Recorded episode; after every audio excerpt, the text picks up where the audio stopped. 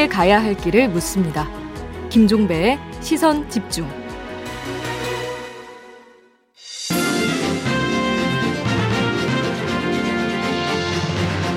네, 슬기로울 정치 진행하겠습니다. 더불어민주당의 윤건영 의원과 함께합니다. 어서 오세요, 의원님. 네, 안녕하세요. 구로울의 윤건영입니다. 네, 조금 전에 거창하게 의원님 인터뷰를 예고를 했기 때문에 네, 예고편 들었습니다. 바로 그것부터 좀 질문을 드려보겠습니다. 네. 그 북한 어선 16명이 살해된 건 문정권의 그 허위 발표다. 네. 이 사람들은 탈북하려던 다섯 가구의 주민이다. 네. 한기호인이 이렇게 주장을 했는데요. 어떻게 된 겁니까? 뭐가 맞는 겁니까? 정말 어처구니 없는 주장이라고 생각을 하는데요. 네. 당시에 우리가 살인 혐의를 특정했던 건 두 가지 요인이 있었습니다. 첫 음, 번째는 음, 음. 앞서 방송에서도 발표를 하셨 말씀하셨지만 군의 SI 음. 정보 자산을 통해서 북한 영해에서 살인 사건이 있었다라는 음. 사실을 확인했던 게 첫 번째고요. 두 번째는 살해 용의자로부터의 자백이었습니다. 음. 두 사람을 우리 군이 체포하고 합동 신문을 하는 과정에서 각각 조사를 했거든요. 우선 한 명이 먼저 자백을 한 겁니다. 근데 이 자백의 내용이 음. 다른 사람하고 일치했던 겁니다. 음. 그런데 한미 정보 자산으로 확인했던 내용과 자백이 너무나 딱 맞아떨어 진 거죠. 사실이 아니라면 본인들한테 불리할 내용을 자백할 이유가 없겠죠. 아니 지금 대명천지에 자기가 살해하지 않았는데 16명을 죽였다고 자백하는 사람이 누가 있습니까? 음. 우리 대한민국 합심이라는 게 합동신문이라는 과정이 수십 명의 전문가들이 참여하는 겁니다. 음.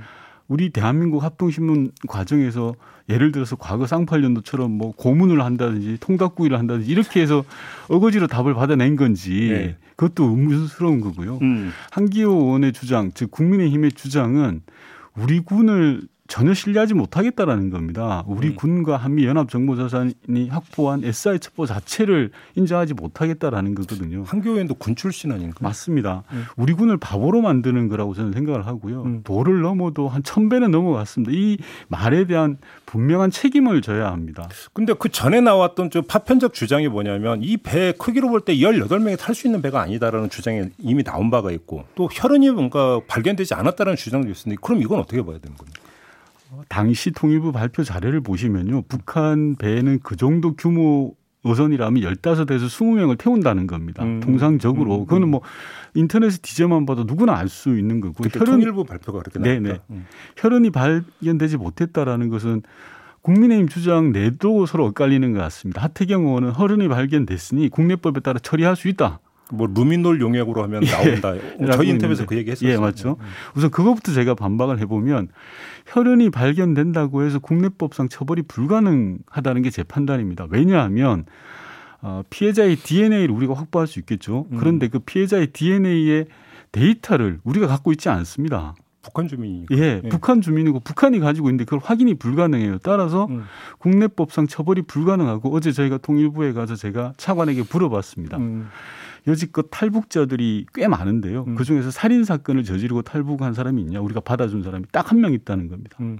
군에서 상관을 우발적으로 죽이고 탈북한 사람이 있다. 아, JTBC 보도 예. 전에 나왔다. 예. 예. 그런데 그 딱 한 명이 있는데 그 사람이 국내에 들어와서 음. 살인 혐의로 처벌을 받았냐? 어떤 아, 처벌도 받지 않았다는 겁니다. 처벌 안 받았다면서요? 예. 음. 그렇듯이 16명이 들어오더라도 만약에 우리 국민으로 받아들이면 음. 처벌할 도리가 없고 가능성이 굉장히 낮은 겁니다. 즉 음. 우리 국민의 세금으로 그들을 보호하고 지원해야 되는 문제가 생깁니다. 음, 음. 그런 문제를 간과하고 있다라는 말씀 좀 꼭 드리고 싶어요. 알겠습니다. 아무튼 그러면 한교인이 주장한 내용은 그 일고의 가치도 없는 주장이다 이런 말씀이신가 정리하면? 그런 소설 같은 이야기를 매번 팩트 체크해야 된다는 사정이 좀 너무 서글픕니다. 어제 통일부 장차관 만나셨죠? 네. 그 자리에서 주로 어떤 이야기가 오간 겁니까? 통일부가 3년 만에 입장을 번복했습니다. 네. 2019년까지는 추방이 정당하다라고 이야기를 했다가 음. 이번엔 추방이 잘못되었다라고 이야기해서 음. 추방이 잘못되었다라고 판단하는 근거가 뭐냐를 음. 따졌습니다. 음. 한 가지 대단히 아쉬운 부분은 이번에 판단을 번복하면서 통일부는 이 추방된 두 사람의 합동신문 결과 보고서조차 보지 않았습니다. 아, 그래요? 예. 살인 용의자들의 진술서와 자백서도 단 한 명도 통일부 내에 장관을 비롯해서 단 한 명도 보지 않았다는 겁니다. 그럼 도대체 무엇을 근거로 판단을 번복했냐라고 물었더니 장관 인사청문회 때 장관의 지침에 따랐다라는 겁니다. 이게 말이 됩니까? 무슨 얘기예요, 그 얘기는? 그러니까 장관이 인사청문회 때 네. 평소 장관의 생각은 추방이 잘못되었다는 생각을 가지고 있다라는 네. 지침을 받고 논의를 시작했고 그게 따랐다라는 거고. 아니 근데 그것도 충분히 자료 검토 후에 결론을 내려서 발표해야 맞습니다. 되는 최소한 회의 단위에서 이러저러한 자료를 가지고 논의해서 검토했다라는 게 있어야 되는데 음. 자료 자체를 보지 않았다라는 게 첫 번째 문제고 심지어 그와 관련된 보고서가 하나도 없다는 겁니다. 그래요? 예. 말이 되지 않지 않습니까? 음. 담당 부서가 있으면 담당 부서에서 여마, 여차 저차해서 본부 가자 라고 하는 보고서라도 기한을 올리지 않습니까? 사회생활 해보면. 그럼 그거에 대해서 권영세 장관은 뭐라고 하던가요? 어, 자기가 어, 인사청문회 과정에서 입장을 낸다라는 이야기만 하고 있고요. 음, 음. 구체적인 이야기를 하지를 못하죠. 아 그래요? 예. 어떻게 해서 인가 그 입장을 번복하게 됐는가에 대해서 뭐 그러니까 더 구체적인 이야기는 없었고 장관이 어, 일종의 자신의 정책적인 판단이라는 식으로 이야기를 했습니다. 그 사진 공개와 영상 공개에 대해서 뭐라고 하던가요? 대단히 이례적인데요. 영, 사진 같은 경우에는 기록 사진을 찍기 때문에 공개한 경우가 왕왕 있지만 음. 영상은 음. 어, 통일부가 어, 일종의 전속 기사가 영상을 찍어서 공개한 게 여섯 번 정도가 있습니다. 지금까지? 예. 그러나 이제까지 추방되는 게 지난 10년 동안 한 40여 차례가 넘습니다. 그런데 그 중에서 여섯 번만 공개를 한 거고 음. 특히나 이번처럼 개인이 찍은 영상을 공개한 경우는 통일부 역사상 처음입니다. 음. 그리고 사진을 찍었던 곳이 유엔사가 관할하는 JSA 내입니다. 음. 그 지역은 민간인의 출입 자체가 통제돼 있는 지역인데 네. 당연히 사진 촬영도 통제됩니다. 음. 따라서 저희가 보안 규정을 제대로 지켰냐라고 물었더니 답변을 제대로 못 합니다. 그래요. 예. 알겠습니다. 근데 자 그 사진과 영상 속 내용 있잖아요. 네. 내용을 놓고 보면 그 북한 어민 두 명이 북으로 그러니까 그러니까 되돌려 보내지는 거에서 약간 강하게 저항하고 발부둥치고 하는 장면이 나오잖아요. 네. 그러면 정의용 전 안보실장이 밝힌 것처럼 귀순 의사의 진정성이 없다는 판단은 좀 엇나간 판단이라고 볼 수도 있지 않을까 싶은 생각이 드는데 어떻게 보십니까?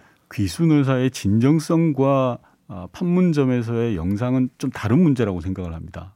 어떤 점에서요? 예를 들어서 귀순 의사의 진정성을 판단했던 건 저희가 어, 16명의 살인 사건을 저지르고 그들이 애초에 목적지로 삼았던 건 자강도였습니다. 음. 북한에 더 깊숙한 곳으로 도망을 가자. 뭐 산속으로 들어 뭐, 예. 네. 이게 첫 번째였고 음. 두 번째는 자 김책 시 김책항에서 한 명이 잡히고 나서 동해상으로 나왔을 때 음. 우리 군을 보고도 도망을 다녔습니다. 음. 만약에 기순한 사람이라면 우리 군을 보면 환영해야죠. 바로 그 지점에서 판단이 갈리는데 예. 하태경 같은 그 우리 군을 보고 도망간 게 아니라 우리 군이 밀어낸 거다 이렇게 그 이야기를 하던데.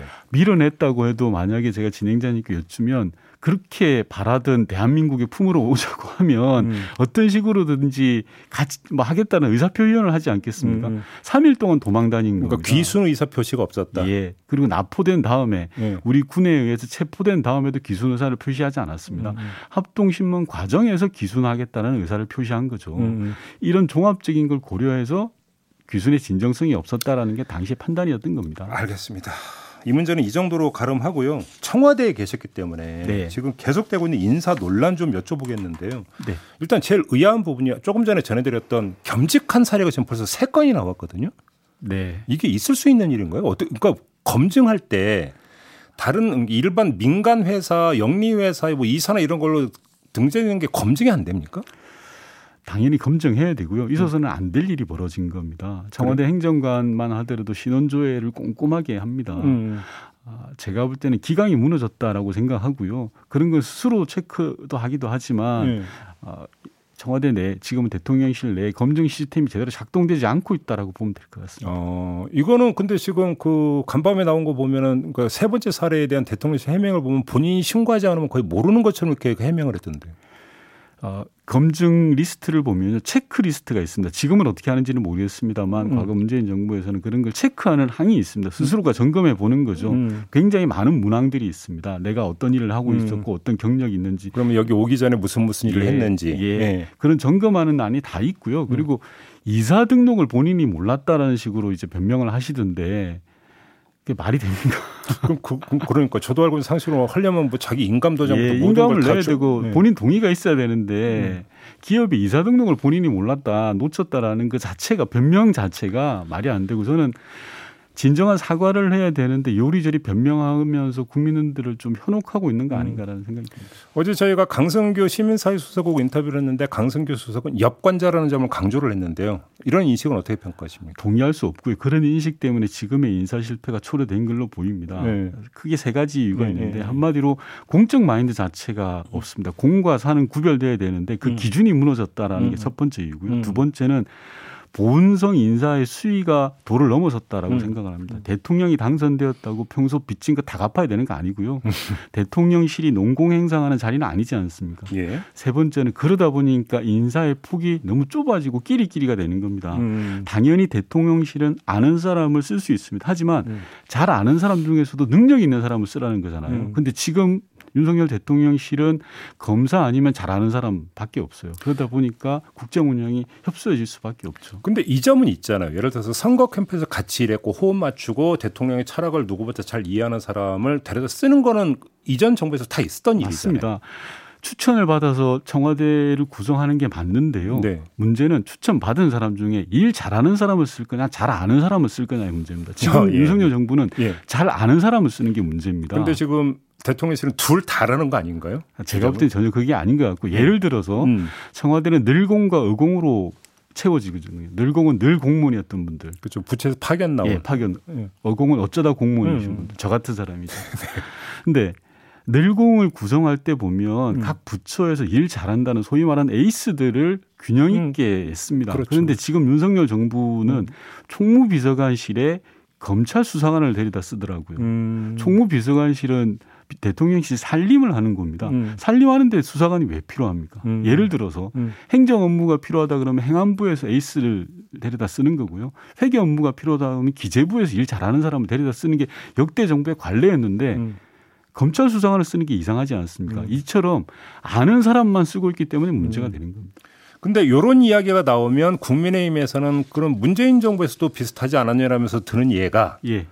김정숙 여사 단골 의상 디자이너의 딸을 채용하지 않았느냐 이 사례를 계속 제기하는데 어떤 말씀 주시겠습니까? 오로지 기승전 문재인 같습니다. 네. 국민의힘은 음. 뭔가를 해명할 때 문재인 정부를 걸고 넘어지지 않으면 음. 단 하나도 해명이 안 됩니다. 음. 지금 국민들은 음. 윤석열 정부의 인사 실패를 이야기하는데 국민의힘은 과거와 싸우는 것 같아요. 너무 음. 딱하다는 생각이 듭니다. 그래요. 예. 어, 그건 그현 정부의 문제 그 자체를 좀 보라 네. 이 말씀이고.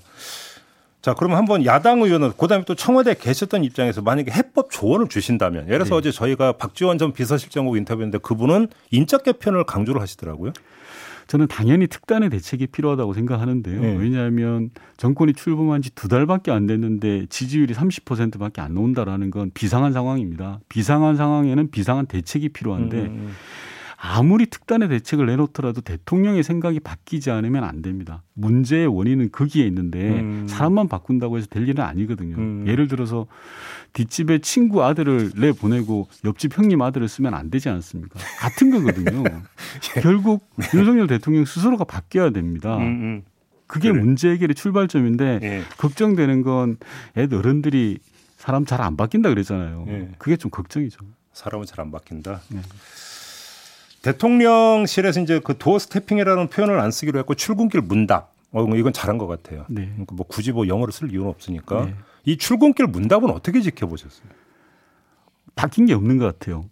어, 그래요? 예. 네. 본질은 음. 윤석열 대통령이 답변하기 싫은 질문에 답을 안 하는 거죠. 어, 예. 지금. 음. 네. 그러니까 어, 출근길 문답이 바뀐 건 없어요. 저는 음. 소통은 자기가 하고 싶은 이야기만 하는 건 소통이 아니라고 생각합니다. 음. 일방향은 음. 소통의 진정한 의미는 상대로부터 이야기를 듣고 음. 답을 하는 게 소통인데 네. 지금 윤석열 대통령은 아예 들으려고 하지 않는 것이 저는 제일 큰 문제라고 생각합니다. 따라서 음. 음. 지지율 하락이 출근길 문답에 있는 게 아니라 음. 매일 아침 보여준 대통령의 태도에서 저는 기인한다고 생각하거든요. 음, 태도의 문제다. 예. 그래서 제가 조금 전에 말씀드렸던 것처럼 대통령이 생각을 바꾸고 진정으로 성찰하고 국민에게 사과하고 문제를 해결하고자 하는 노력을 기울여야 된다는 말씀드립니다. 8.15 특별 사면이 있을 것 같습니다. 뭐요 며칠 사이 언론이 보도를 쏟아내고 있던데 이런 네. 보도도 있었습니다. 이명박 사면, 네. 이재용 복권, 김경수 가석방 이런 보도도 있었는데 뭐 몇몇 언론에 저는 내피셜이라고 보고요. 제가 어, 이 방송에서 여러 번 말씀드렸는데 사면은 대통령의 온전한 고유 권한입니다. 헌법이 음, 인정한 음, 권한이라서 음, 저희가 뭐라고 하는 것들은 좀 한계가 있습니다. 다만 중요한 건 어, 사면의 권한을 헌법이 보장한 건 국민적 공감대에 바탕하라라는 겁니다. 앞서 문재인 대통령도 그 지점이 가장 고통스럽고 고민되는 지점이었거든요. 그래서 윤석열 대통령이 그런 지점들을 제대로 살펴야 된다라는 생각이 듭니다. 알겠습니다. 마무리해야 되는데 그 전에 의원님 어떻게 상임위 배정 받으셨습니까? 아직 안 가르쳐 주더라고요. 아 그래요? 예. 아 그러면 그 의원 한 분 한 분은 지금 어디 그러니까 일단 배정은 끝난 것 같던데 보도 아마 원내 대표실에서 배정은 끝났는데 네. 이게 공개를 하지 않고 있어서 어디 아, 모르겠습니다. 어디 희망하셨어요? 비밀입니다. 국가안보상입니까? 마무리할게요. 고맙습니다. 네. 네, 더불어민주당의 윤건영 의원과 함께했습니다. 세상을 바로 보는 또렷하고 날카로운 시선. 믿고 듣는 진품 시사. 김종배의 시선 집중.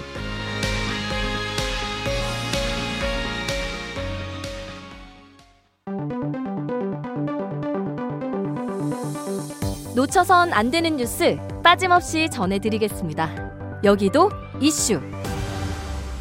네, 나경철 뉴스캐스터와 함께합니다. 어서 오세요. 안녕하십니까. 자, 첫 번째 이슈는요. 네, 아, 대우조선해양 하청 노조 파업 오늘로 50일 맞았습니다. 그러게요. 아, 음. 아, 파업 현장은 계속해서 좀 긴장감이 감돌고 있는데요. 현재 그 농성이 벌어지고 있는 대우조선해양 도크에서는 하청업체 노조 또 아, 민주노총 금속노조원들 그리고 이를 저지하기 위해서 모인 원청 하청 직원이 한데 모여서 이제 맞불 집회를 열고 있는 상황이었습니다. 예. 그런데 안타까운 점은 이 농성 벌이고 있는 노조원들과 또 맞불 집회를 연 직원들 모두 그동안 임금을 스스로 삭감해 가면서 불황이 회복되길 기다린 분들이라는 건데요. 네네. 하지만 지금은 서로 반대편에 서서 상반된 그런 구호를 외치고 있다는 거죠. 음. 음. 아, 실제로 어제 경향신문 보도를 보니까요. 파업에 반대하는 맞불 집회에 참석한 협력업체 근로자가 이 사측으로부터 집회 참석을 독려하는 문자 메시지를 받았습니다. 어허.